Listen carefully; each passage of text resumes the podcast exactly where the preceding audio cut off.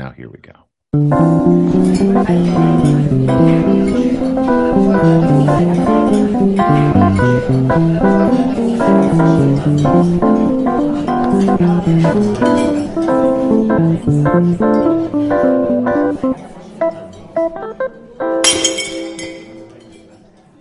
Welcome back.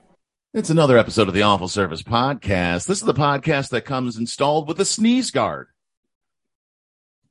Yeah. Well, we gotta keep we gotta keep the germs off of the podcast. Yet at the same time, it's it, it, it's it's it's it's kind of like the TSA. It's more for your audio protection, really. It's it, it's just uh, it's uh, you, you feel better having it there, but you still know people are uh, touching our audio with their un, their unwashed hands. Ah, jeez, wash them. Sing happy birthday. But they actually no, they have to sing. They have to sing Stevie Wonder's "Happy Birthday." Happy birthday to you. Happy birthday. Like yeah, if you that's how you should. Yeah, really that's three watch it. minutes and twenty seconds long. No, the extended the extended album version, which is 10, 10 minutes of washing your hands. That's then you know they're clean. See, uh, that I I would have loved during COVID if the CDC was like da da da da da. Uh, yeah, da, da, da. Fauci was like, da, da, da, da, the Stevie Wonder version, the album. It's the long, the extended album version uh, that they only had in Europe. I don't know why Fauci sounds like Woody Allen. I'm, I'm just Because you're doing the impersonation. And that person, that person calling out co-host. Oh, sorry, uh, it's it's me, Matt Dooyema, with hey, uh, it's me, uh, the fastest and exorcist uh, himself, Joe Cocozzello. the I don't even know what Exorcist. That means. Yeah, That, that just sounds I- like you saying the Exorcist. Yeah, just like with a lisp. The It's like uh, Exorcist. just a The man with most? that and that, yeah, and that- it's, I, I'm the X most. the Joe X. Cocozzello. He's ex going to give it to you. He's uh he's he's DMX. Okay, I, uh, people don't like to admit this. It wasn't that guy who. It wasn't. No, Joe Cocozzello is actually DMX. Yeah, it's uh, it, it's really easy to uh, to deep fake now. hmm That's a whole. So, and uh joining us today, trying to get in deep fake. already. Not he's not a deep fake. At least, at least I hope not. Although there's an uncanny valley, and now I'm scared. uh no, joining us today is uh one of the producers and co-hosts of the longest running uh showcase in the Twin Cities. You guys, they've been going. They just celebrated 16. That's one thing. Their their their show is now old enough to drive. Like we bought it a shitty Ford Taurus that has 198,000 miles on it. Hey, that was my grandma's old car, and she pampered it. she drove it. She just drove it She to just church and drove it to Arizona and back. Oh, just to Arizona. Okay, I was just saying church. Her church is in Arizona. She was very. she, She was very dedicated. She didn't want to live there. Prescott. Yeah. She would she'd leave on a Friday and come back on a Tuesday for one service. That was the whole thing. Again, he's the producer of that. He is he's one of our favorite people. Give it up for Jason Kruger, everybody. Hey, everyone. Hello, Jason. Yes. Hello, Jason. Although I will admit, as a as a uh, frequent performer at the Monday Night Comedy Show, it is a bit Oh. weird to see your face. Yeah, uh, usually it's just my disembodied voice uh, trying to say witty and clever things at Andy or, or and or keep the show moving. Both both. Usually it's both. It's witty and clever things to keep the show moving. You know, it'd be funny if we got Andy to just have his voice on here, just to, just kind of like, hey, Kruger, you keep it going, just go there.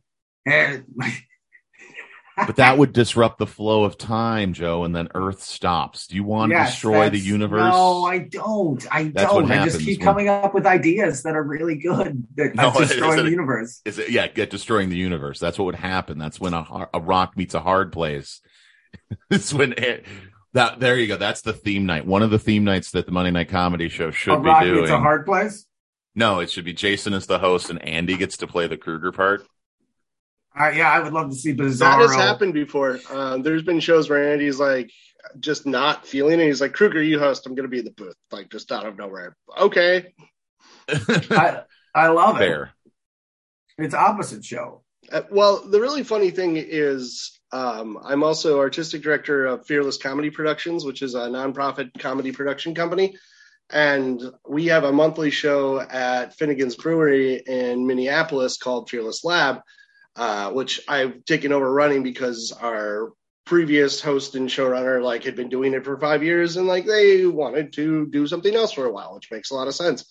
So um, I hosted it once. The next time it's coming up, I have a rehearsal. But when I hosted, the first couple of like performers was like, "Hey, wasn't that great? All right, here's your next performer." Like I kept the show moving at like perhaps too crisp of a rate. Breakneck speed. Yeah. What was it? An open mic?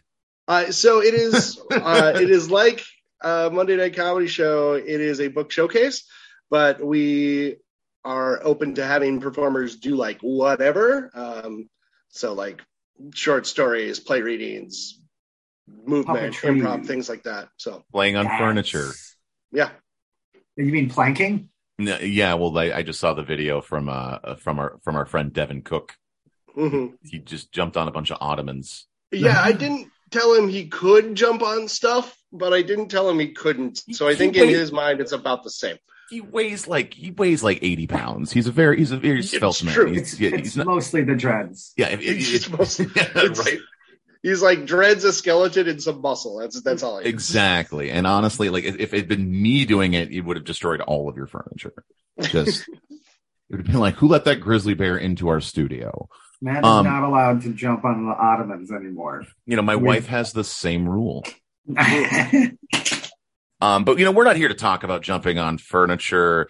Uh, I mean, as much as we love talking about the Monday night comedy show, every Monday night at Spring Street Tavern, doors open at seven thirty. Show starts around eight o'clock.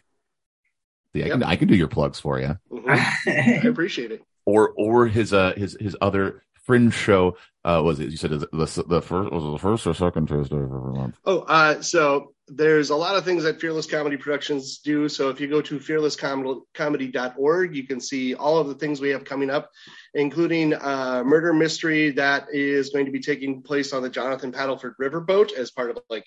So you'll have a river cruise, a bunch of scenes happening between actors at various parts of the boat. Um, so you can't actually see every scene in the play physically because there's things happening simultaneously in very different parts. So it's a lot Okay. of fun and it's a mystery. what? Well, then oh, you have to get multiple right. tickets because then you have to go back and try to see a different scene. There's four performances, so one could do that. It's the uh, being John Malkovich of, of Riverboat Murder Mysteries. it Uh, requires multiple viewings. Uh, a a I love this because this is like uh this is murder mystery except now huge like on a on an epic level because there's like this is who done it's going on all over the boat. Uh now are you putting on the murder mystery? Uh, Fearless is producing it, and I am going to be one of the actors in the show. Okay, so it's written. It's been it's been written. It's Yep, been Been cast. writ- It's been written, it's been cast. Um, Fearless has done these shows in connection with the National Park Service uh, four or five times. I forget how however many. Uh, we've done like four on the boat previously. We did an online thing when COVID happened. Last year, uh, didn't feel like we'd be safe being on the boat, and they didn't want people on the boat doing a show, so we did a mystery at the like locks and dam in uh, Minneapolis, like downtown and then uh, we're back on the boat this year. And every time we do the show, it's a different historical period. So this year is uh, 1980s, and it takes place on the day that the uh, national park for the Mississippi River Recreational Area. It's got a really long name. I can't quite remember. Uh, but when it opened in 1988. Yeah, I, I correct me. Uh, Joe might might have felt it was going somewhere else too, but I thought immediately you're gonna like the day the Challenger exploded. Like that's where my mind was going. I was just because I, you know, it was like murder mystery, national tragedy. No, I'm pretty sure this one's made up. No, this is the Awful Service Podcast. This is the podcast where we talk about different customer service jobs and the stories there within. The very first segment. I am going to ask some more questions about 1980s murder mysteries before this episode is through. Well, I mean, are, yeah. to be good. fair, you would be asking those questions even if Jason didn't have anything with that. Regardless. Yes. The very first segment on the podcast is one that we lovingly refer to as the resume. So, uh, Show us your resume. Why should we hire you? Have you ever had a job right to up and fire you? Tell us all about yourself and your place of business. Talk about your former jobs, filthy, shady politics. Show us your resume. I mean, if you speak of Devin Cook on this podcast, he will show up. Yeah. Not surprising.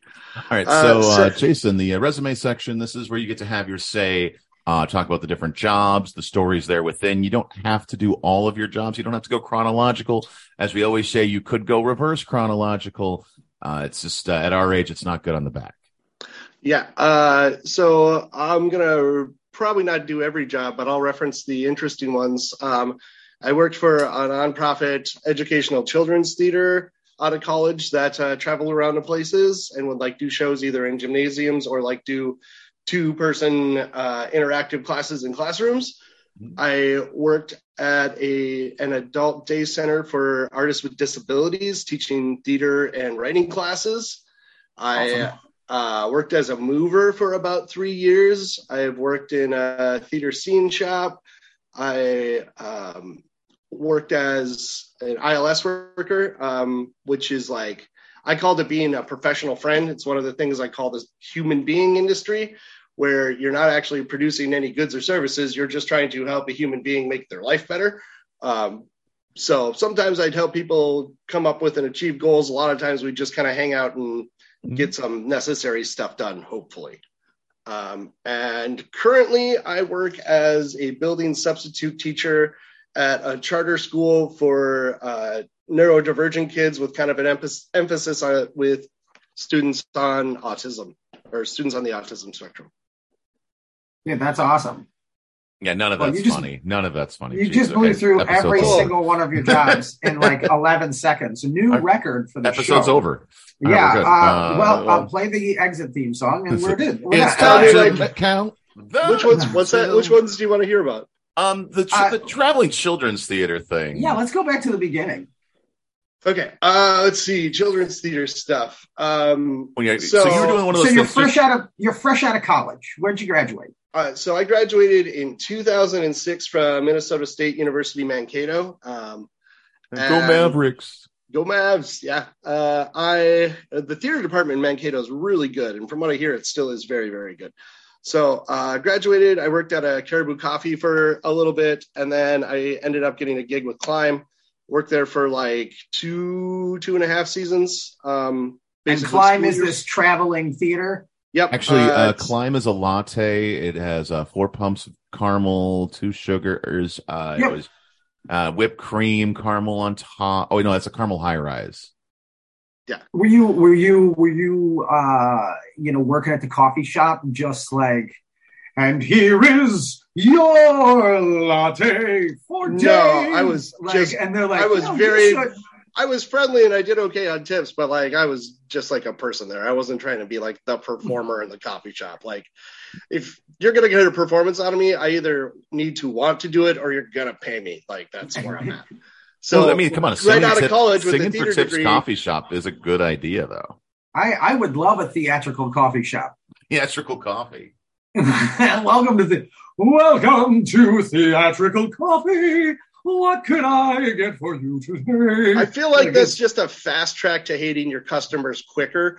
Like like you know, you have to deal with all the customer service thing and you have to do singing requests or like Gino Yeah, D. you just- Shakespeare. Like, no, I think that I You think don't that do requests. It's just like it's like Glee and a coffee shop combined. Uh, like I, I've never actually watched a full episode of Glee, so I, I don't know if it's uh, like if I'm actually making a correct reference. um, It's yeah, close enough. it's like musical theater kids' dream job for three months Uh, until they burn out.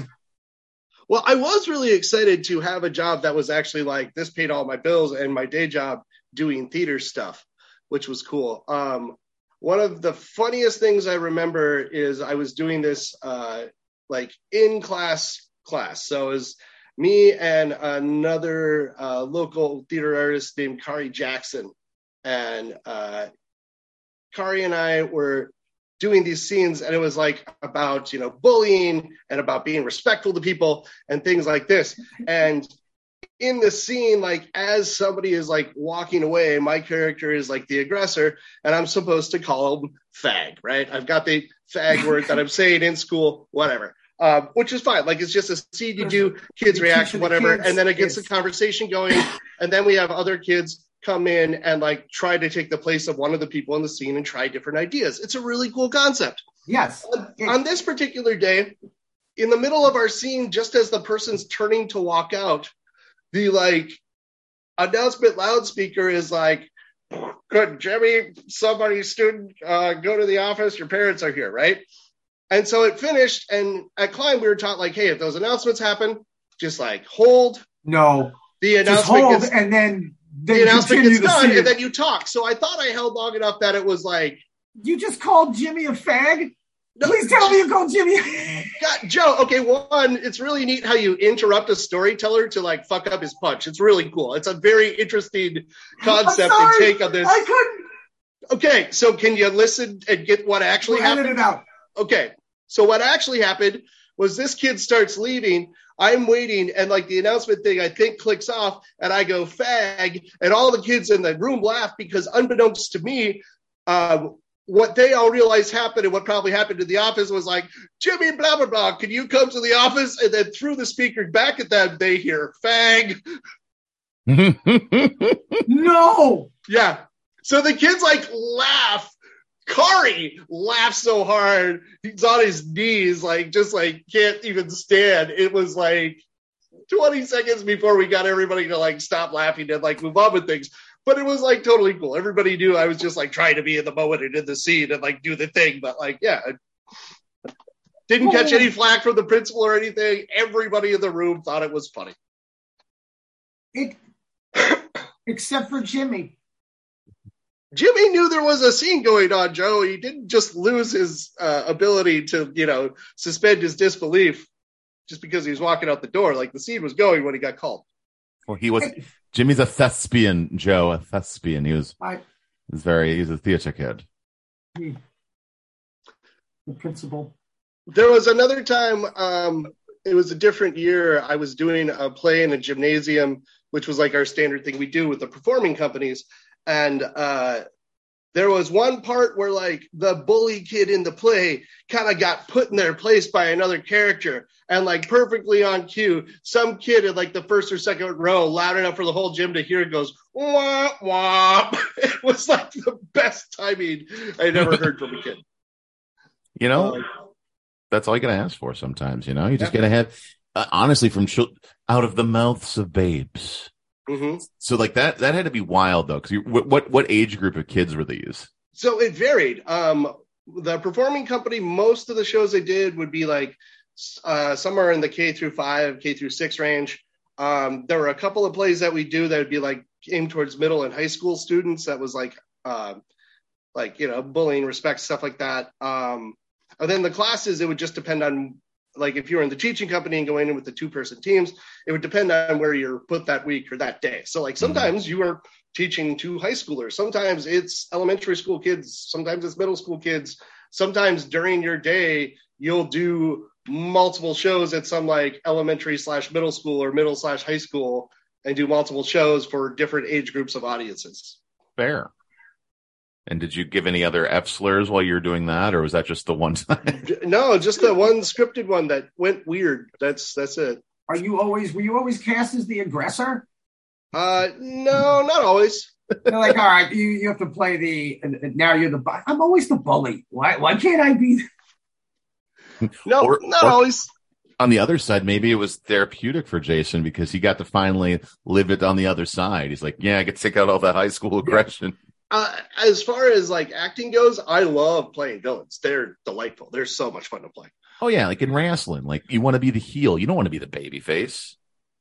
It's so much more fun to be the heel.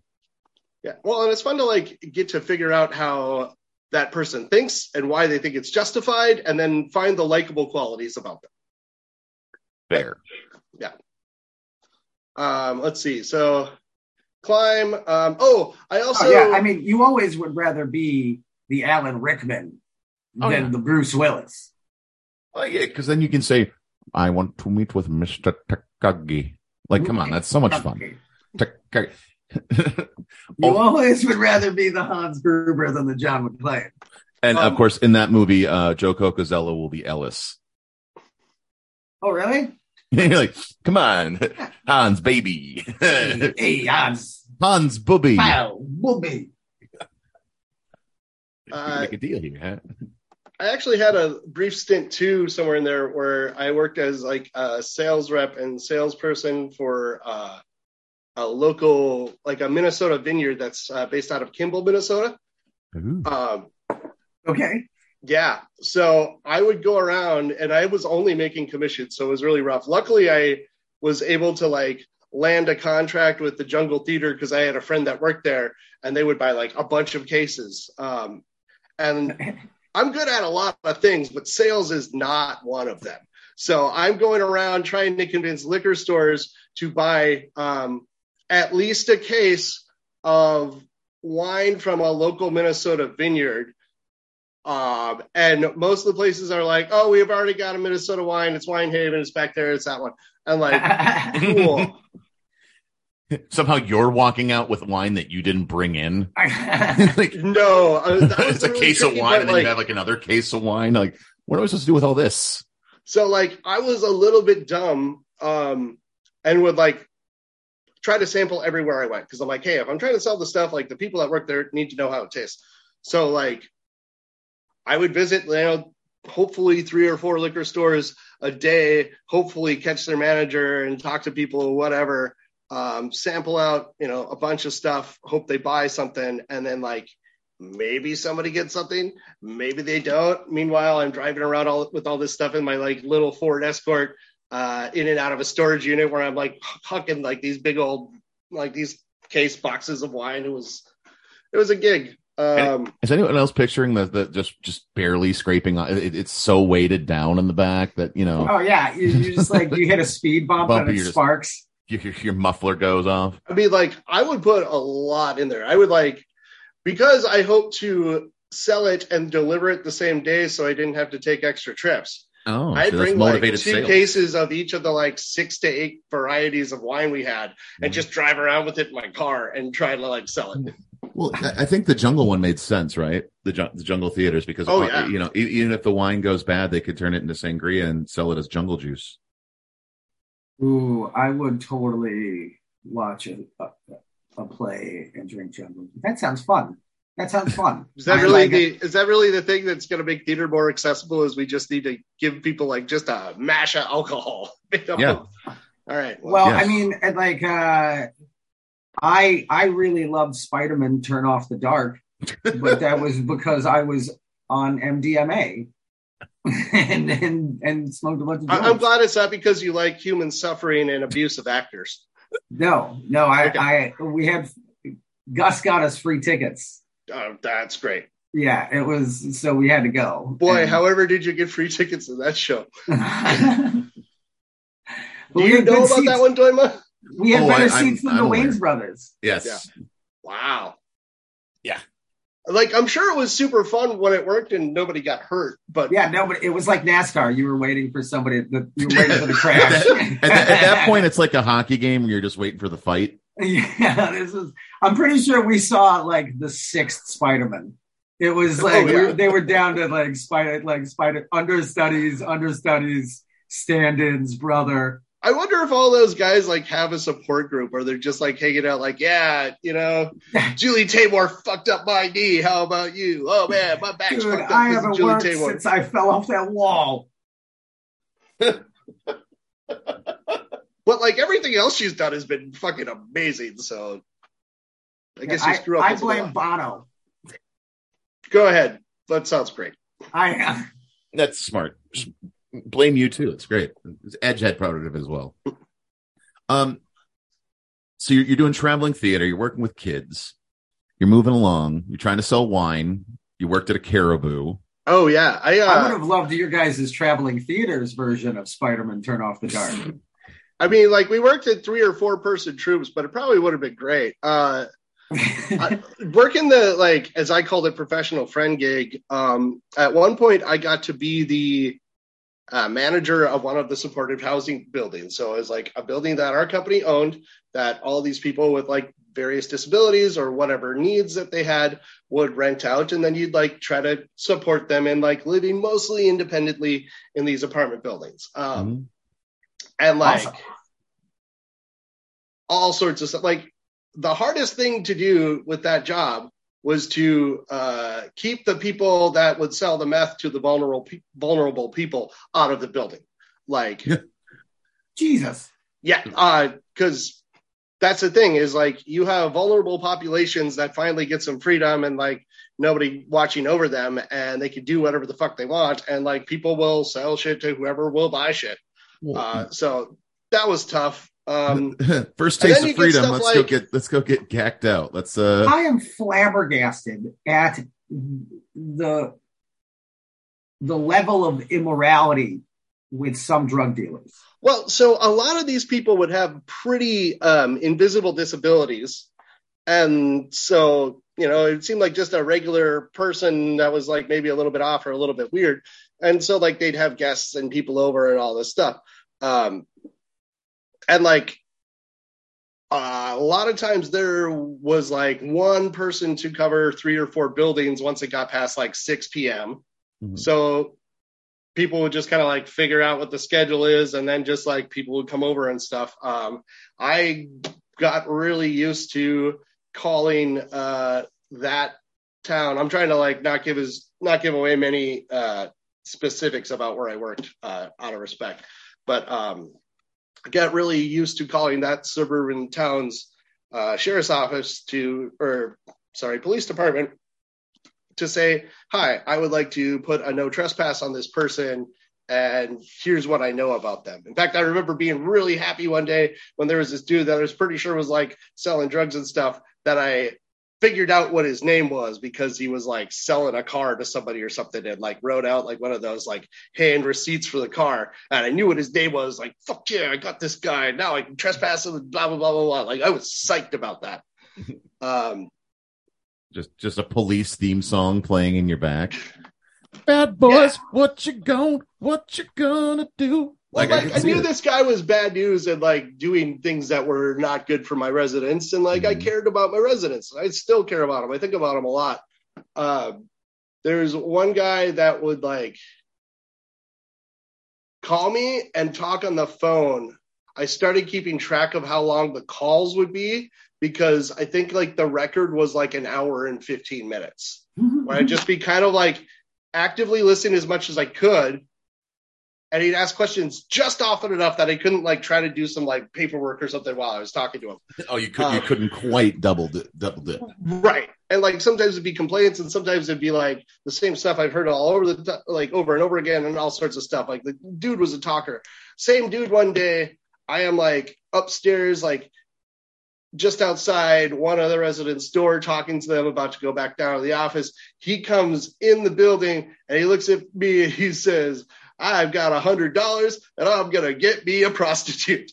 And me and this other resident look at each other and we're like, what? And the other guy is like, bro, you really were gonna say that right out loud with Jason right here? Like, you're gonna do that? And he's like, "Oh, sorry, escort." I- oh no, he was like, I don't care. Blah blah blah. I'm gonna like just like kept going and like I can't do anything about it because all he's saying is he's gonna get one. I don't know like who it is, what she looks like, if he's got a regular, like does he have a plan? I was pretty sure like dude had somebody for this, but like No, he's just, Just gonna like- go out. He's just gonna go out and just uh. I got a gonna find hundred one. dollars. Yeah, Yeah. we all know. We all know the mean streets of Maple Grove have lots of prostitutes on the corners. They're just they're lousy with them. uh it's not in Maple Grove. Uh, Uh, it's White Bear Lake. I get it. All right. yeah, Uh, whatever. I'm trying to. I'm just thinking of. It was Edina. We all know the the best Yeah, prostitutes are in Edina. Yeah, it's, yeah. Um, yeah, that job was crazy. Um, the thing that kind of like I was getting burnt out on it. It was kind of looking for side gigs. Uh, I ended up working at uh, Steamship Games for like one or two days a week. Would like work some weekend shifts there, um, and was like looking for my way out because I worked there as like manager of a building, and then I was like, this is a lot of stuff, and I'm having trouble managing it all. Could somebody else be the manager and I could just go back to being like a worker that works with all these people? And they're like, sure. So I actually trained in my boss on how to be my boss. Yeah. Yeah, there's a- there's a and it rule that great. says that- cool. What's this rule? Uh, Jason says there's a rule that he gets an extra hour for lunch. Yes. you're just put you're putting in things like uh Jason gets a hundred percent discount. What? That doesn't seem uh he t- but he was my guy trained me. Yeah, you still got to use the managerial bathroom. so like the worst day working for them um it's like kind of in two parts like the night before there was this dude that was like we were pretty sure deciding to not take his meds we were pretty sure he like was up to something wasn't like allowing the nurse to like talk to him really but he otherwise seemed to be doing kind of okay like he had a part-time job at the gas station like a couple blocks away um He's so prostitute. Life was good. uh, no, different guy, but sure. Um, I just assumed all of them got prostitutes at a certain point. It, it Like, spread like wildfire. only the one dude was vocal about it. Uh, the rest of them, I'm like, if I don't know what's happening, it doesn't exist, and that's really better peace of mind for me. Uh, but this guy uh, had a like temporary case manager because his main case manager, a social worker person, was like on vacation. So there's this temp one that had worked with him, knew him, known him a little bit, who was like, "Hey, he's been off his meds. Um, I need to come talk to him tomorrow. I let him know I'm coming tomorrow." So like I'm just about leaving for the day, and I see this guy walk back in, and I know he's supposed to have like a shift at the gas station. I'm like, "Hey, what's going on?" And he's like, "Oh, yeah, they didn't need me or something." And I'm like, "Okay, well." You know about this meeting that you know whomever set up, and he's like, "Oh yeah, no, I got to figure it out." Or I'm gonna do it. I'm like, "Hey, do you want to talk about what you want to say or anything like that?" And he looks at me, he grins, and he goes, "No, I got a plan." And I'm like, "Okay," and so I leave. Uh, the next day, dude's not there. oh no. Uh, his closets are cleared out. Like everything's pretty bare. This social worker and I and my boss that I trained and uh, the nurse are all kind of like there. And we had like something wrong with the copier. So me and the like, you know, actual building manager now uh, decided to just like stick around until they were done with the copier because we couldn't leave people that were like not part of the business and not residents in the building, right? So we're sticking around. We're talking about how we're just like super psyched to get some Taco Bell. Um, we're about to leave. It's about one o'clock, and then we see dude's car pull up. Uh, now, a thing I neglected to mention about this guy until just now is he literally on paper had a de- de- designation as mentally ill and dangerous. So, this case manager, who I thought was like maybe overreacting a little bit, was like, um, all right, you need to call the police now. As soon as he gets here, call the police. So I'm like going outside, making a phone call, finding excuses to go back in, call the police to let them know what's going on, meet a police officer over here, go back there. Um, and I go back down to the office because like case manager's there, the actual building manager's there. I don't need to be another cook in the kitchen. I'm sitting in the office, so that's fine. Um, and then I hear three loud, what can only be described as gunshot pops. And the first thought I had was like, well, they didn't reach for their taser. Um, so I start walking towards the door that that's there, and uh, temporary case manager lady is like, pound, pound, pound, pound, pound, pound, pound on the door. I'm like, oh, that's weird. What's going on?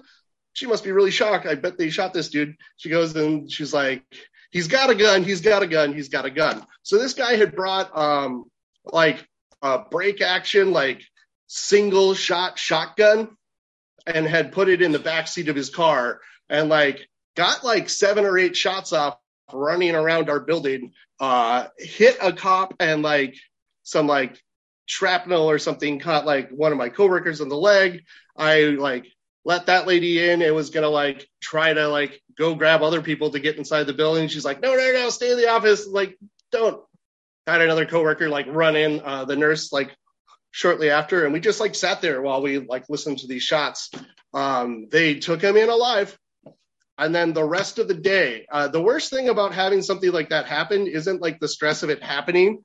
It's the fact that once your area is under investigation for that, the police like cordon off anywhere that could be involved with it, and you just don't get to fucking leave. And if your car's parked within that, you don't get to get your car because that's part of an investigation until at least the next day. Uh, so I'm in this building, not having had lunch. Um, we're not supposed to take food or gifts or anything from the residents. But like one lady was like, no, I've got a bunch of soup made and this whole stupid thing happened. I'm going to feed you, thankfully. But like, I even went outside and like they bitched at me, like, hey, what are you doing outside? We told you to wait inside. Like, I was just gonna ask if I could get a pizza delivered or something. They're like, nope, can't contaminate the crime scene. So like, we wait around for a while. They interview everybody that was involved, and it was like six thirty or seven o'clock or so before um, we were given like the okay and like they'd investigated enough that I got to leave. So yeah, that was that was the worst day of work probably. Yeah. Um Yeah. like I don't know. Where, now where where do we go? So do uh do you, do you deal with any Karens or Yeah, that's from- uh, uh, well okay, so let me let me end on a couple of lighter stories about the same about a diff, different person. But these last two stories are about the same guy. okay um, okay there's this older dude that uh, had been homeless for 19 years of his life and when people are homeless that long it like gets into their skin and their blood like people get institutionalized from prison right Mhm. so like this dude did not know how to shut off his hustle brain um, he did not come off as a particularly intelligent person for various reasons but like gears were always turning and that dude could read people like no one else Mhm. I literally watched him. Uh, we had this rule because I would work with him one day a week, and a standard ILS meeting would be like somewhere between like one and three, maybe four, if you've got a big thing to do that day, hours. Um, I had room in my schedule for Friday for seven hours straight, and this dude really liked me, so I would go on what I'd call Adventure Fridays with him. Which would be like I would hang out for him for, for seven hours straight and take buses wherever the fuck he wanted to go because we don't drive a residence. Uh, and sometimes we would take buses from West St. Paul around where he lived to um, White Bear Lake to go to the really cool uh, Salvation Army there, and we'd be there for four hours. Um, one day, the other rule that it had was like um, I was like, I'm not going to get lunch and I'm not going to eat lunch. I'm not going to get anything from any restaurant unless you can get something there too, because dude's really good at manipulating people and getting things for free for people. And I don't want to be like getting my fries and having looking like, oh, well, you know, I'm kind of hungry. Can I please have some fries or something? So the rule was on Adventure Fridays, uh, my name, not his. I never told him I called him that, but um, he had to get lunch before I would get lunch anywhere. So he's like, hey, let's go this taco place. I'm like, all right. But you have to be able to get lunch. Do you have any money? He's like, oh, don't worry about it. Like, okay, but like you're going to be able to afford getting tacos? Yeah, don't worry about it. I watched this man walk up to a counter and start a conversation with, I know I already owe you $10, but I was wondering if I could get some tacos. And at that point, I just like kind of like step away and back off and like go off somewhere else. Um, three minutes later, I watched the dude hand him an order slip and him get in line. And I'm like, all right, cool. Three shrimp tacos, please. Uh, I'd gladly pay you Taco Tuesday for a taco today. so oh, Taco Wimpy. uh, my last day working with that dude. Um, now this guy like had a just a keen interest in yard sales, looking in people's garages. One time we were walking between like uh, the grocery store and his apartment building, and we were taking alleys because it was like quicker. And this dude had his door wide open, and we're walking by, and dude asked him, "He's like, excuse me, sir," or no, first he says, "Hey, Jason, do you mind if I ask him a question?" And I say, you know, you should probably leave him alone. He's just minding his own business in his garage. And, you know, before I even get that sentence finished, he's saying, excuse me, sir, I have a question for you. And the guy's like, yeah, what? Do you happen to have any brass lamps for sale? And the guy says, no, I don't have any brass lamps. He's like, oh, okay, thank you. we walk till I'm pretty sure we're out of earshot. I'm like, dude, what made you think to ask that guy if he had any brass lamps? And he goes, well, you never know. Which is right. You don't. You don't until you ask. Um, the very last day I was working with this dude, we were checking out a yard sale, and at the yard sale there was a bunch of like little ice fishing poles, and he took an interest in them that that day. Um, Were they brown? but uh, he realized they were ice fishing poles and not regular fishing poles right as he about to buy them. So he turns around in this alley where this uh, garage sale is happening and literally asks the dude in the garage across the way who's like working on his fishing boat or something if he's got a fishing pole for sale. And is talking with the guy, and the guy's like super enamored with him, and apparently a mega fishing enthusiast. So he takes this spare reel and this spare rod and puts them together and says, You don't need to pay me anything. Just get me a picture of you with a fish that you catch with this. And I'm like, just like in my mind, I'm like, how does he do this stuff? He's well, he approached the fisherman and he goes, "Hey, listen, I know I owe you ten bucks, yeah. Yes, I already, I know I already owe you 10 fish. ten No, fish." But Remember, these are Adventure Fridays, right? Uh, Yeah. Seven hour days working with this person. And this was on about hour one and a half. So we still had the rest of the day. And usually one of the things we did was he would like take all of his uh, pent up like needs money for groceries, et cetera, et cetera, and just like buy as many groceries as possible Mhm. to the point where like we'd buy, be buying stuff. He would have more than is on his gift cards, and he'd be like, "Hey, can you take this thing off? Hey, can you take this thing off?" Until he got to the right number. Um, and not to mention, dude just took a long time and anywhere because he was interested in everything. So I'm like trying to help him keep track of stuff and all that and grocery trips. But previously, we had bought this fishing pole. So that had to come with us on the bus because we weren't going to Yeah. like walk back to his apartment and go. Um, so he's wandering a grocery store with the shopping cart, and I'm carrying his fishing pole. And there's like at least five people that asked me if I caught anything. Like, just hanging around, just professional friending, holding on to this dude's fishing pole, doing mental math to make sure he's not spending too much on groceries, even though he's going to get more than what I tell him he can get anyway. Yeah, Uh, yeah, I it's caught weird he made- and, he- and then you point your thumb to the guy. Yeah, this is what I caught. The only thing I caught today. I wish I would have thought of that. he, he made you he made you sit in the frozen fish section for a minute. Even better, he puts a bo- he takes the reel and he puts a little box of Van de Kamp's. Yeah, exactly. Got like, him. Catch of the Like- day. And then he hates to take like, a picture naturally, the like- guy.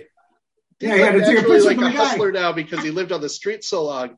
But like he really is like a good soul and like a nice dude and looks out for other people. Uh, same guy one day, we were like stopping at a coffee shop and across the street at a bus stop, there was somebody that was like laid the fuck out like they had drank too much. And guy's a recovered alcoholic for like all of the things that he gets into and how he doesn't manage his diabetes and all these other things. He still would never touch a drink and looks out for people that do. Mhm. So this guy's way too drunk and says, uh, "Hey, we should call somebody about him," and like said it a couple of times until I called police to check this guy out, and then he made sure we sat there and waited until the police were done with the guy to make sure like nothing happened. So good dude, but like super interesting and like it was always an adventure on Adventure Fridays. Yeah, that does sound like a that sounds like a fun way to spend your Friday, man. Yeah, it was kind of great. In a very different way than anyone would normally spend a Friday, and it sounds delightful. Yeah, I mean, like he'd often be like kind of aggravating, but like he was also like really charming, and like I'd have to like talk him, try to tell him, and he never would listen to like stop trying to set me up with any random woman that he saw. So like I could tell he liked me, just uh yeah. So that gig, that gig's a lot. Um, uh, so like then the um terrible day happened with the like dude with the shotgun which kind of burnt me out. And I eventually got into substitute teaching, um, which is Yeah, funny. there's 'cause, less like, guns there. oh, yeah, yeah, generally. Mhm. Um, I, I've not experienced anything with a gun in a classroom, thankfully, in my teaching career. Um, and I started out subbing like elementary school kids, which is great. The thing that always drives me nuts is, in you know, uh, this time year of our Lord 2018, uh, there are still kindergartners that know who Freddy Krueger is. What? Yeah, so I would introduce myself as Mr. Krueger, and sometimes kindergartners and first graders would get scared and be like, Mr. Krueger, like Freddy Krueger? And I'd be like, no, I'm nicer than him. He spells his last name wrong, things like that. Freddy's my brother.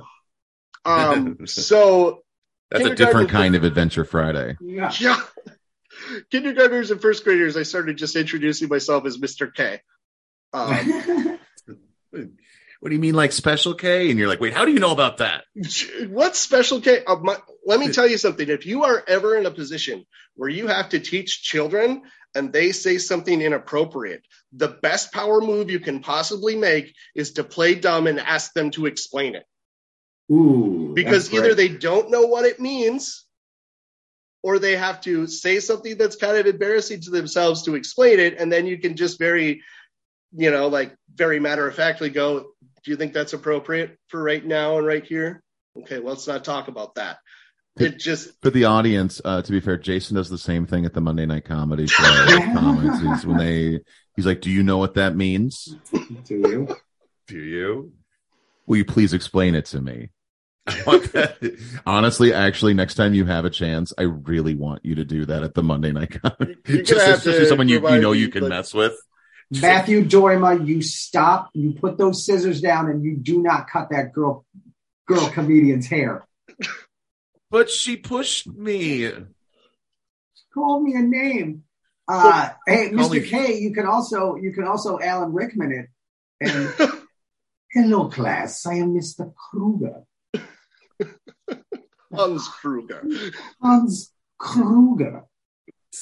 And then you're yeah. Well, that's ironic because didn't you have a um or what? Not you, but was in Fearless Labs? Didn't they do like a a Christmas thing with John McClane and uh Oh, so that is totally different. That's a local theater artist named uh, Josh Carson. And Josh Carson used to be a co producer of the Monday Night Comedy Show, Mm. but he's been doing a very diehard Christmas for like a number of years.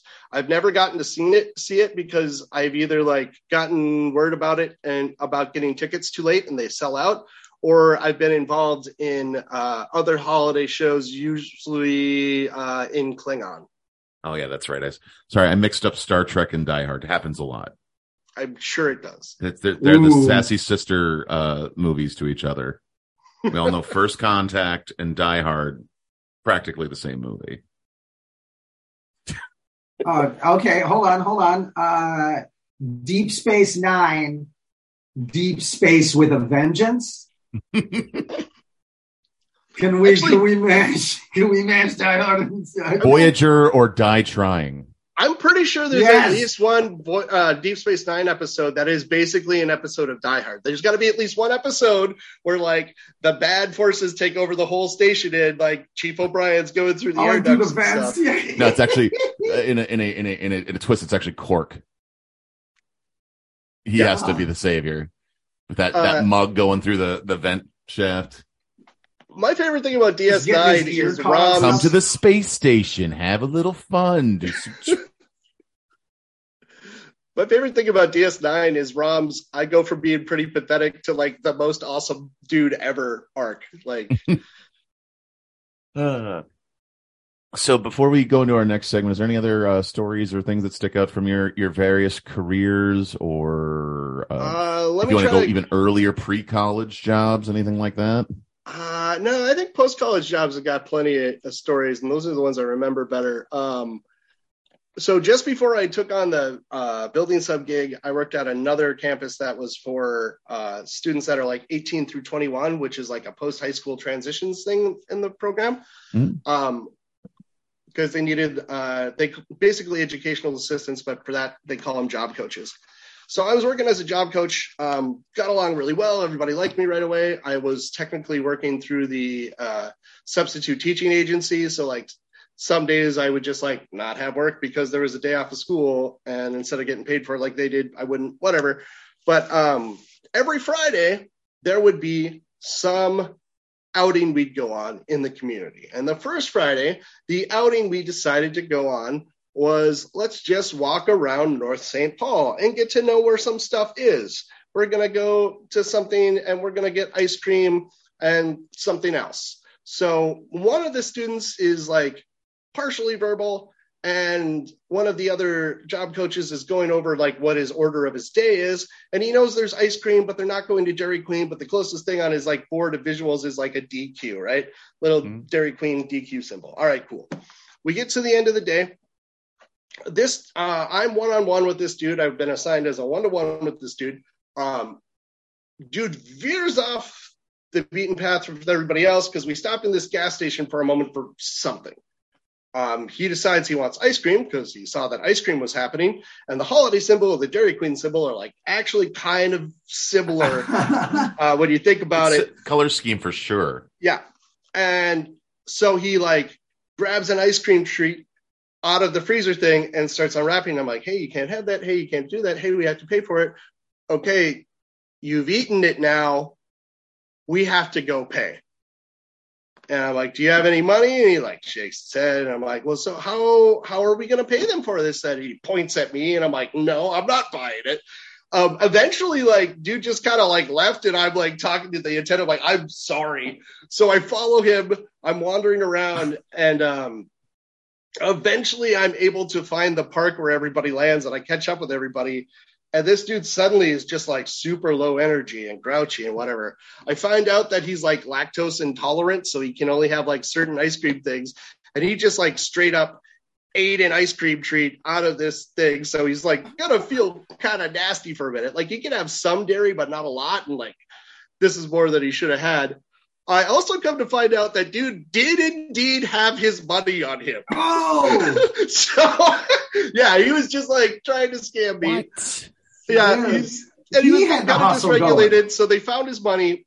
Um, he might have left it at school and not had it on him at the time, but he did indeed bring money. So mm-hmm. like one of the other teacher case managers, um, you know, got his money and like walked and paid for it at the gas station. But that was, it was like my first like big outing. I'm like the new guy who's technically, you know, the hired gun. And like, there I am. And my dude and I just like went way off of the plan and it was a very educational day. Um, uh, yeah. To be fair, I understand the mix up between the holiday and uh, Dairy Queen because you know at holiday if they don't pour the gas upside down, uh, you get your gallon for free. Mm-hmm. Well, and I do love the kids' hustle of you. Oh yeah. like eat the ice cream and then ask for forgiveness later. No, that's yeah. that's that's the move. Uh, and you always eat the ice cream first. Duh. Um, you got to pay for it, bro. I I know I ate the ice cream. So you're the response. You're the responsible. He's he's just pulling on it. As much as you're upset by it, you have to kind of respect the kids. The kid there, you're a little bit like. Oh, yeah. like most of my stories that are really really frustrating moments as a teacher are really funny about an hour later, right? um, and one of the things I've gotten used to, like as a substitute teacher, and also just modeling for these kids, most of which are autistic, um, that making mistakes is okay and making mistakes is a part of learning. So a lot of times I'll be like, you know, I'll read a lesson plan wrong, or I'll move to a slide too soon, or I'll do something out of order, and a student will call me out, and I'll be like, oh, yeah, looks like Mr. Kruger made a mistake. It's not the first time, it's not going to be the last. Oh, Mr. Kruger made a mistake. Well, that happens sometimes. um, that happened in one particular class. And it's just like really charming student who is just like very lovely person. Uh, I say something about making a mistake, and she says, "Mr. Kruger, you always sometimes make mistakes." And I say, "Yes, you are right. I do always you sometimes out? make mistakes." it was like the most true thing I have heard from a student ever. um, the other really fun thing about teaching is when you can get away with saying things that uh, and it does actually fly over the teenager's head. Um, I had one student who's like somebody in basically like my homeroom, so I know him pretty well. And he comes in with like this weird little glowy putty, and he's like, "Ah, Mr. Kruger, this is your brain." And I'm like, "Oh, it's my brain." Well, be nice to it. I need to think and stuff. He's like, "Look at how small it is."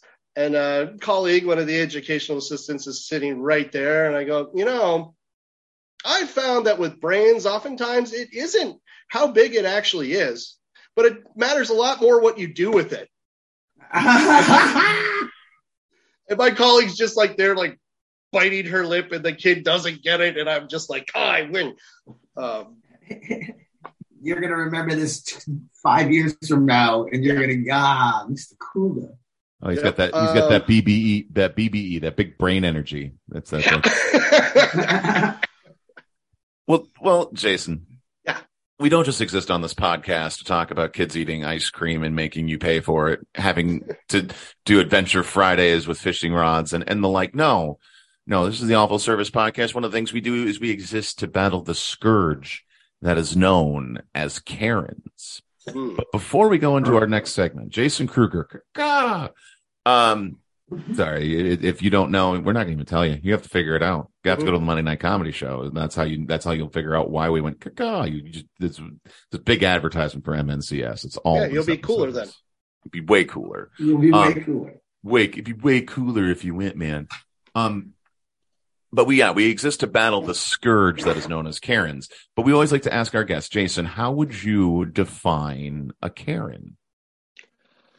Uh, just in general, for like any walk of life or business, just Yep. like what is a Karen dictionary? How do you define it? how do I define a Karen? Um, uh, I would say somebody with inflexible thinking, uh, high sense of entitlement, and um, hmm, inflexible thinking, big sense of entitlement, and an inability to realize they are wrong about something. I think that's Ooh, That's fair. that. Well, Jason, each and every week we look at different Google reviews, Facebook reviews, Yelp reviews. Sometimes it's a tweet or a handwritten note, and it's a segment we call the Karen of the Week. This is Karen. I'm your boss. Oh my god, Karen. Oh my god, Karen. This oh is my Karen. I'm your boss. Oh my god, Karen. Oh my god, Karen. This is Karen. Karen. I'm your boss. Oh my god, Karen. Oh I'm your boss. Oh my god, Karen. Oh my god, Karen. Oh my god, Boss. Karen. Oh my god, Karen. Oh my god, Karen. Oh my god, Karen. This Oh is Karen. I'm your Oh my God, boss. Karen. Oh my god, Karen. Each and every week, fellow contributor, third mic, and general saint of a human being, Rebecca Wilson, dramatically reenacts one of these Karen complaints. And here's Rebecca with the Karen of the week. So normally I don't complain, but today, well, after lots of thoughts on the matter, I think it should be known. Multiple employees saw this guy sitting at his table with a baby possum. The possum was on the table eating off his tray, and not one word was said to him about leaving the restaurant. Very bad for business. I won't be going back to Arby's on beep, and right now I won't be going to any Arby's. Have a bad taste in my mouth for this. I actually have no problem with this Karen. I so like let people live their lives is what I have to say personally. But personally. I mean, come on, look at that baby possum. Oh, that is adorable. No, Joe, no, if that would was you- a would you teacup complain about she'd seeing shut her mouth.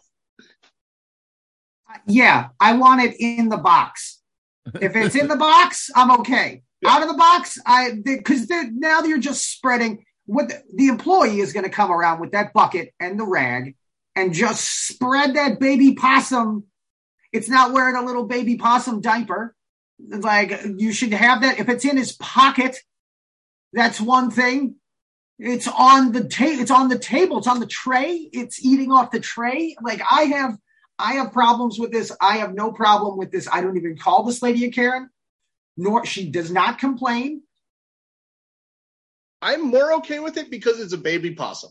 For some Yeah, reason, like to me, adult it's like way grosser if it's like a full grown like adult possum. Just oh, like an, an adult possum that knows where to uh, that that knows an Arby's table is not a good place to take a piss and or shit.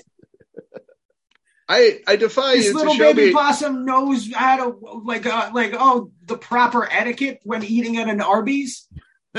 Um, I think you you you you you you said the quiet part out loud.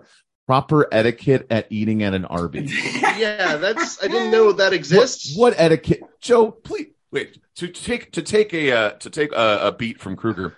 Please explain to me what the proper etiquette at eating at an Arby's would be, Joe. Okay, I well, look, I I love the baby possum. It's adorable. I don't get me wrong. I like I'm not a monster. It's cute as shit. The guy like, but the guy seems to be on his cellular telephone. There, we see him. Well, uh, like- the one he's just eating. yeah, he's feeding one picture. He's feeding the baby possum. The other I other do pho- love in the first photo, by the way, that baby possum is staring down the Karen taking the photo. Yeah, like The- bitch. What? I'm adorable. I I I can't get rabies because my my body temperature is too low. It's true. It's staring True. at her like, go ahead, go Do- ahead, post do this y'all and remember- see see how the internet who see who the internet sides with. I'm Yeah. a baby fucking possum. Do y'all remember that old saying? Is like take a picture, it'll last longer. Uh, like cell phones ruined that, right? Like you can't say that because then they'll be like, "Oh, that's a great idea." That's good. That's good. I, I just the I- reason I think it's Karen-y is the fact that they she should have just called the Arby's Yeah, or contacted the the, Arby's directly, but to go on and do a one star review, and I- then to and I then think to she was just that. trying to get uh, a viral review. maybe. I, I think she was going for the viral review. This is honestly the one time it would have been less Karen-y to talk to the manager first. Yeah, I, could have been like, hey, I- can you can you not can you not let Like the I can also understand anybody's Where's the point of view where they're like, "That's an animal on a table. That's gross." Like I get Yes. that, but like Mhm. it I, can be cleaned afterward. but it's not going to be properly cleaned. It's it, it's the bucket with the rag. He's going to rag the table, and he's going to fucking put that possumy pissy bucket in, right back in the bucket and onto the next table. So he's just passing it around the whole fucking store. Oh, Like, I, this is I figured they'd have like the spray bottle of Steramine or whatever and do it that way and then wipe it down. I, what it regardless that that all could have been avoided.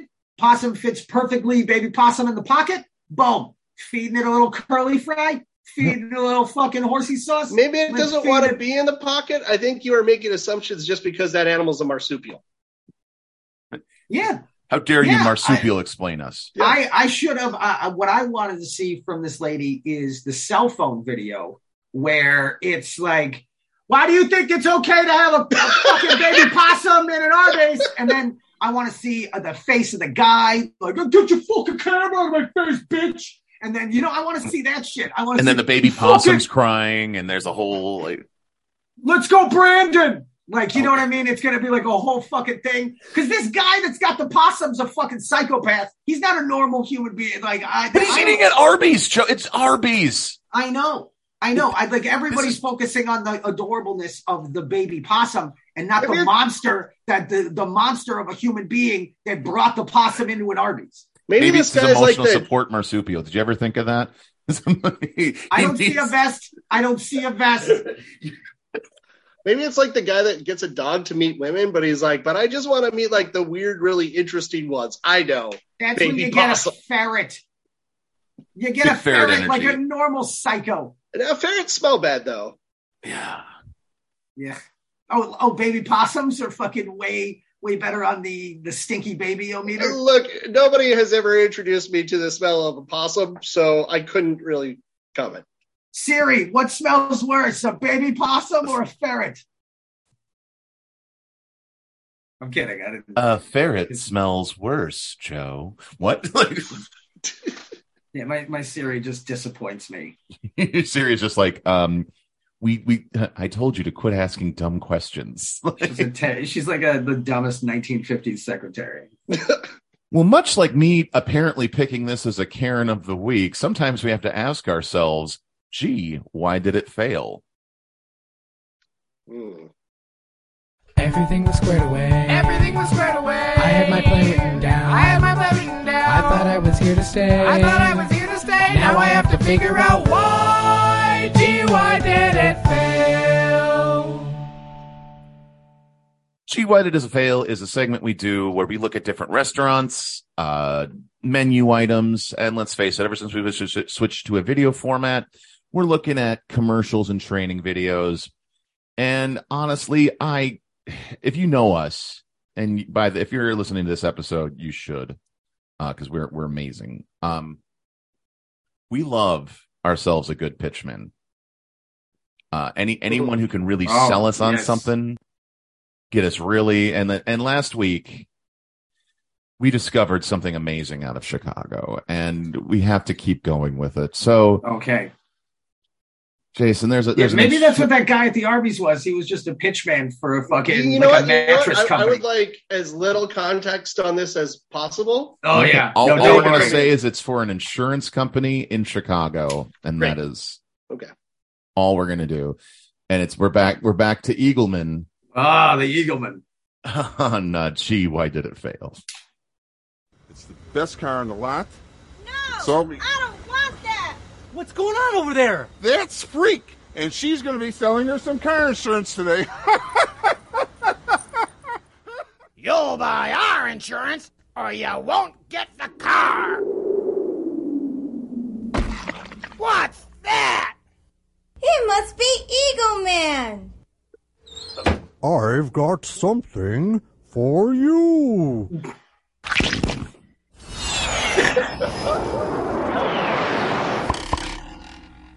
You can't beat these. Eagle quotes the lowest rates available, so don't buy your insurance What? from freak deal. But did they did they just let our last favorite pitchman do you can't beat these? Kinda. That sounded like our old friend. That's a big Mark Norman energy right there. It's yeah. And it's so why did okay, again, the the man eagle shoots out eggs. Why was there a puff of smoke when Well, he 'cause he- shot them out he's like a, fucking shot he's- it like he's a a I imagine Superhero. because freedom, Joe Cocozzello, because freedom. freedom. Also, I love how it was in one one of the commercials. What we watched, it was Eagle Woman, which made sense for the egg laying, but they went back to Eagle Man. Eagle Man. it Um, right. Also, I love it's Freak You Freak Auto You. Sales. And and these people went there to buy today's special.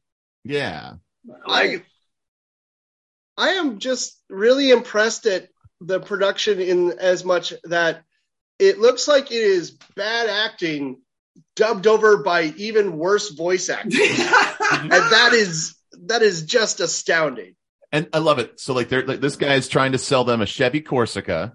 and he's got bigger than Mr. T. But like watch done. this, watch this and tell me it doesn't look like one of those Bruce Lee movies that they dubbed over poorly, but for everything's sure. in English. And then Oh, like it's- they're like they're like what what's up with her as, as a, there's a woman dragging uh, another woman into the office like I don't want this which that is problematic alone And then uh and, and then then he goes the, oh that's the freak and the freak just has a giant Yosemite Sam mustache. yeah, Yeah. it's this guy thinks it's so funny and oh so Also- the customer customer's tied up I didn't realize she was tied up until the end when she was tied up, so I thought that was like a really weird continuity error. But like now I see she was tied up from the beginning. But like, mm-hmm. even, even funnier they're not talking insurance or anything she's playing solitaire with giant giant playing, playing cards. cards. and the Joker pops up when she starts telling what it's going to cost. Did you notice that? Yeah. Oh yes. Because they had to make that point. I like that the the woman in the commercial, who I And assume there's a works, skull on her desk. Did you guys note the skull on Yeah. her desk? Oh, I see it now. That's really, really good set dressing to like sell the fact that this is the villain. Of She's. She's the freak. she's the freak of I'm the bad afraid. guy, wearing a leather vest, uh, a vi- a golf visor, uh, Ben Franklin spectacles, Mhm. And, And a a Yosemite Teddy- Sam yeah, mustache. yeah, yeah. A 10 gallon mustache. I was gonna, I was gonna go Teddy Roosevelt, but the, either way, Yeah.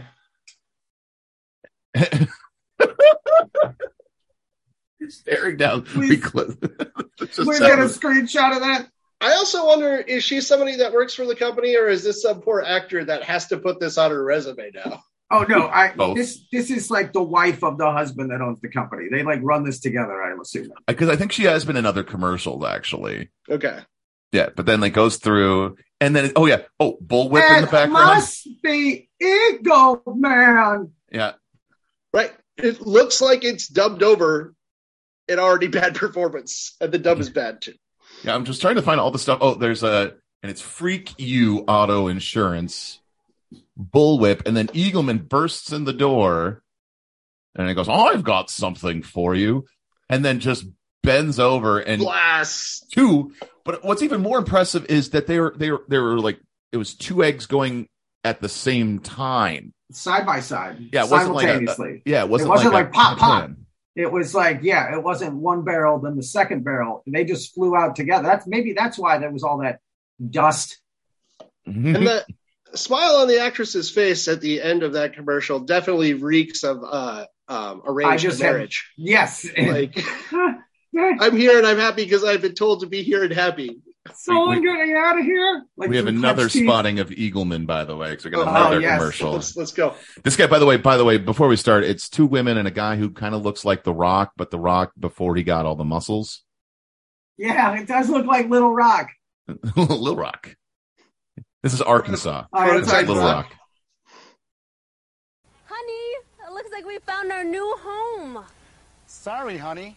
We can't afford this one. What's that? It must be Eagle Man. I've got something for you. Look, he's spurting his eggs. He's what? Wording his eggs. Yeah, he's an egg spurt. Oh my God. He's spurting his eggs. Yes, he's an expert. spurt. I've got something like for you. This is how bad pornos. I'm surprised Right. there isn't I was like just gonna say, like, you could you could cut like an era appropriate like adult movie into this pretty easily. I've Mhm. got something for you. I also love that they diversified. They weren't just, they're not just insurance anymore for vehicles. Now they do home loans. Okay, I uh since we were talking about Spider-Man Turn Off the Dark, I I would be hilarious to like if we did any research and there was like this was the sixth Eagleman because they kept, fa- they kept falling off the fucking roof while they were spurting during Like- the spur the big spurting scene. You'd think with like when he appears on the roof, they would like do some kind of editing technique and not just rely on the strength of the actor's reactions because Ah, you shouldn't have relied on the Ah. strength of those reactions. ah, I'm on a roof. I've got something for you from this roof. Like, He's he's making this like Jerry Lewis pose, like ah. Like he's kind of like doing the Louis C.K. thing, but for laying eggs. He just like does it without consent, without asking. Like, hey, I got something for you, eggs. I Just- got something for you. Allow me to spurt this thing out of my body at you. You know you want it. He's Like- an egg. Okay, so I love that they like one of the mainstays of this commercial is for the two eggs to uh to always have to land on some girl's chest that she holds like Dolly Parton tits. Oh my god, I never even realized. Yeah. It's in every commercial. They have to just go, look what he gave me. Like, do you think this guy was like somebody that went into business and got a business major because his dad wanted him to? And then he's like, well, when I get my own business, I'll act in my own commercials. And they're gonna have giant tits, Dad, and they're gonna be giant eggs, Dad. Yeah. By the way, Oh, I love that in every. Okay, so it, it, it both of the commercials, both of the eggs happen to land on a woman's chest, and it was Yes. to make her look Dolly Parton esque. Yes.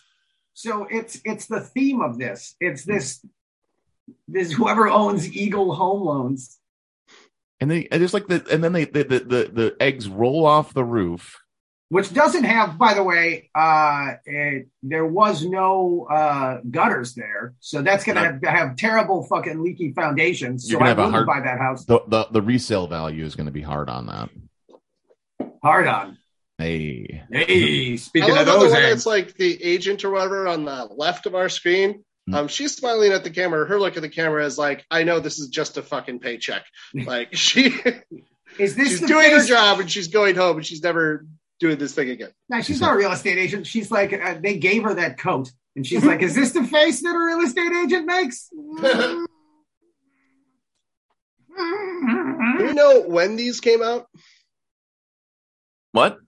Uh, when were these commercials released? Or are Uh, they, like, nineties. current? But Okay. they're but like what's funny about it is like they still are a company to this day, and I guess they still use the Eagleman mascot. Wow. Well, I mean, he paid he paid big bucks for that in 1997. Like it's he's gonna get a use out of it until all the goddamn feathers fall out. That's Like- true. I really wonder if that if any of the performers got any better because you know they just kept using the same people. What di- I bet you they're the same fucking eggs. Oh yeah, they just repaint them over. Or yeah, they just put new, like if new ran sticker property- prices. right. Yolks on us, you guys. That's uh Do you think like in that uh, particular you know geographic area, it's kind of like if you live in New York, you're on an episode of SVU. Like you live in Chicago, eventually you make your way onto an Eagleman commercial. Yeah, if it's if it's New That's York, actually- it's that was Second cab. City. That was Second City, actually. That's what that was. That was. Okay. Uh, oh, you can't tell it, but the Eagleman was actually played uh, by Tina Fey. Uh, I Hmm. know you can't. You can't. You, you would never notice. New York, you're a bad actor. You're on cash cab. In. Chicago, you're a bad actor. It's Eagleman commercials. Mm-hmm. I, look, look, ma, I made it.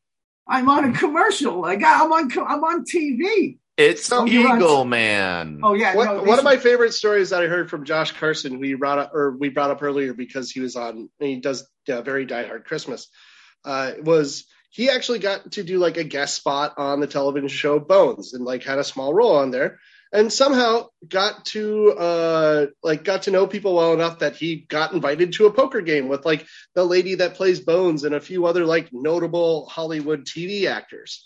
And while they're playing poker, uh, commercial comes on, and it was a commercial that Josh was in. And he's like, "Oh, hey guys, it's that commercial that I'm in." And um, the lady, I forget her name, uh, the actress that plays Bones. You mean uh, Zooey Deschanel's sister, Emily Deschanel, the So more Emily- talented of the Deschanel sisters? I just So- like the fact that he's referring to her as Bones. Yeah, Bones. Uh, well, and there's a reason for that because Emily Deschanel, uh, very matter of factly, goes, "That's really nice, Josh. I'm Bones."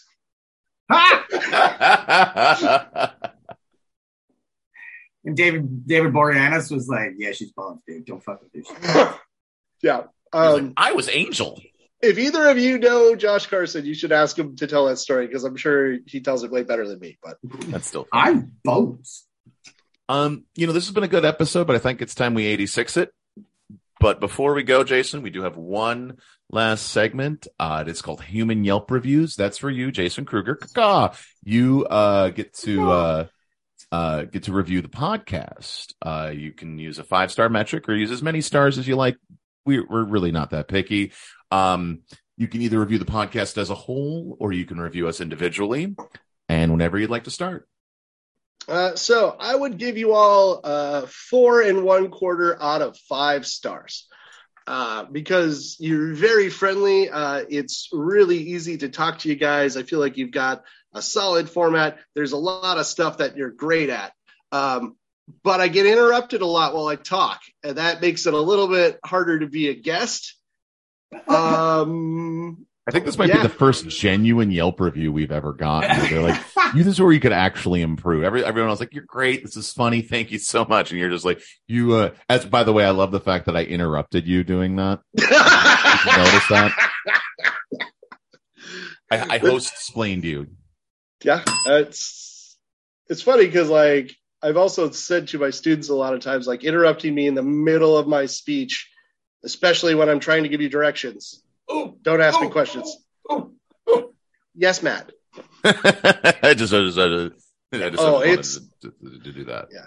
No the kids are great. Like even on the rough days the kids are great. Um, and knowing that i have a day job where i work with kids that other people might not really give a chance to to help them like grow and have a decent shot to be successful in like the real world pretty important. It's a lot of fun. Nice. Um, how do you want to direct uh, our listeners to uh, to see the stuff that you do and uh, uh, w- what you're all about? Well, yeah, how uh, can they you- get on the boat?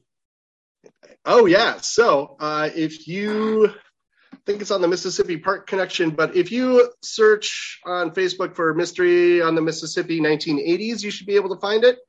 Um, otherwise, I can shoot a link to one of you all about um, getting on the Mystery on the Mississippi show or like getting on the boat so you can see the show.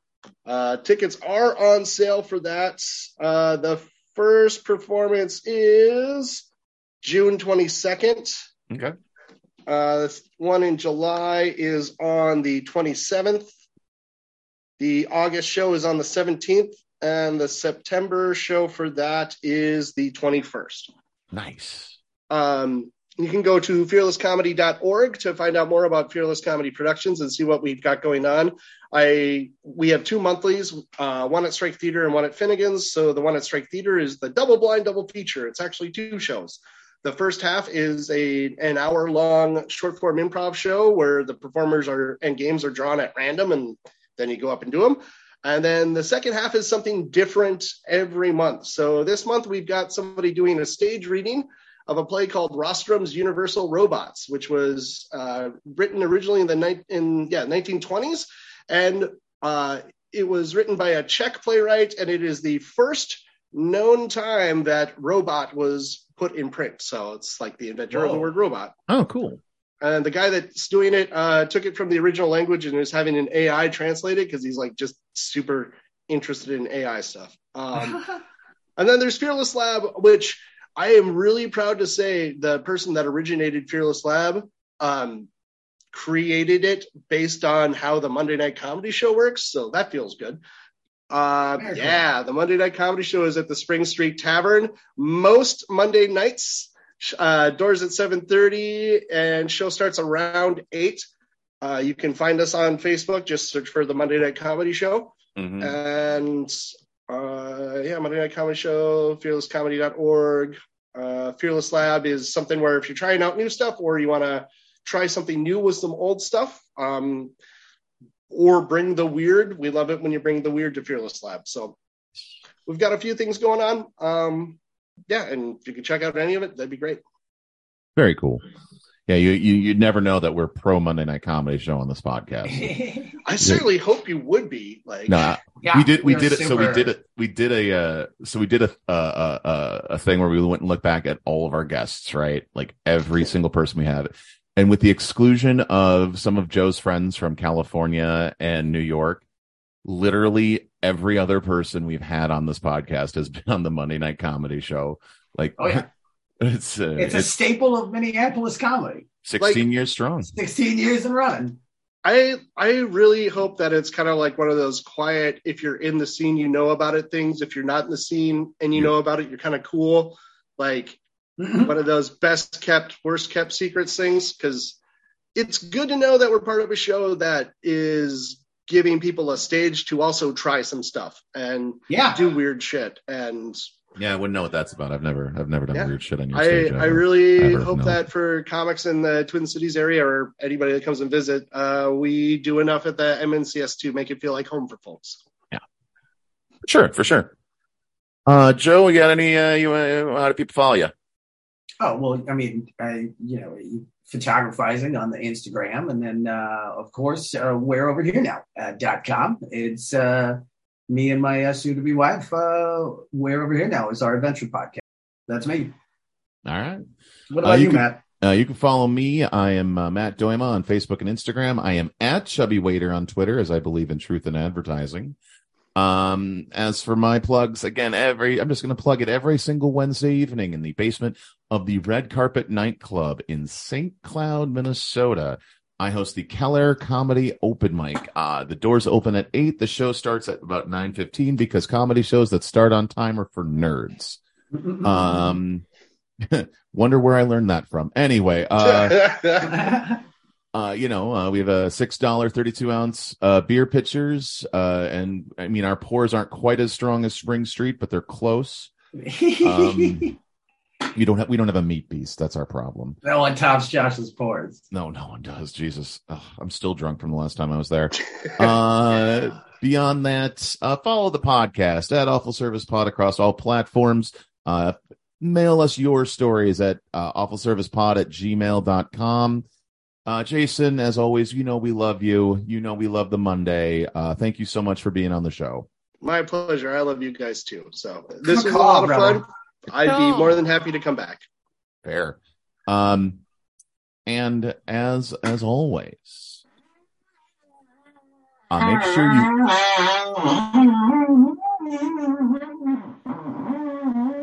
Ghost fart.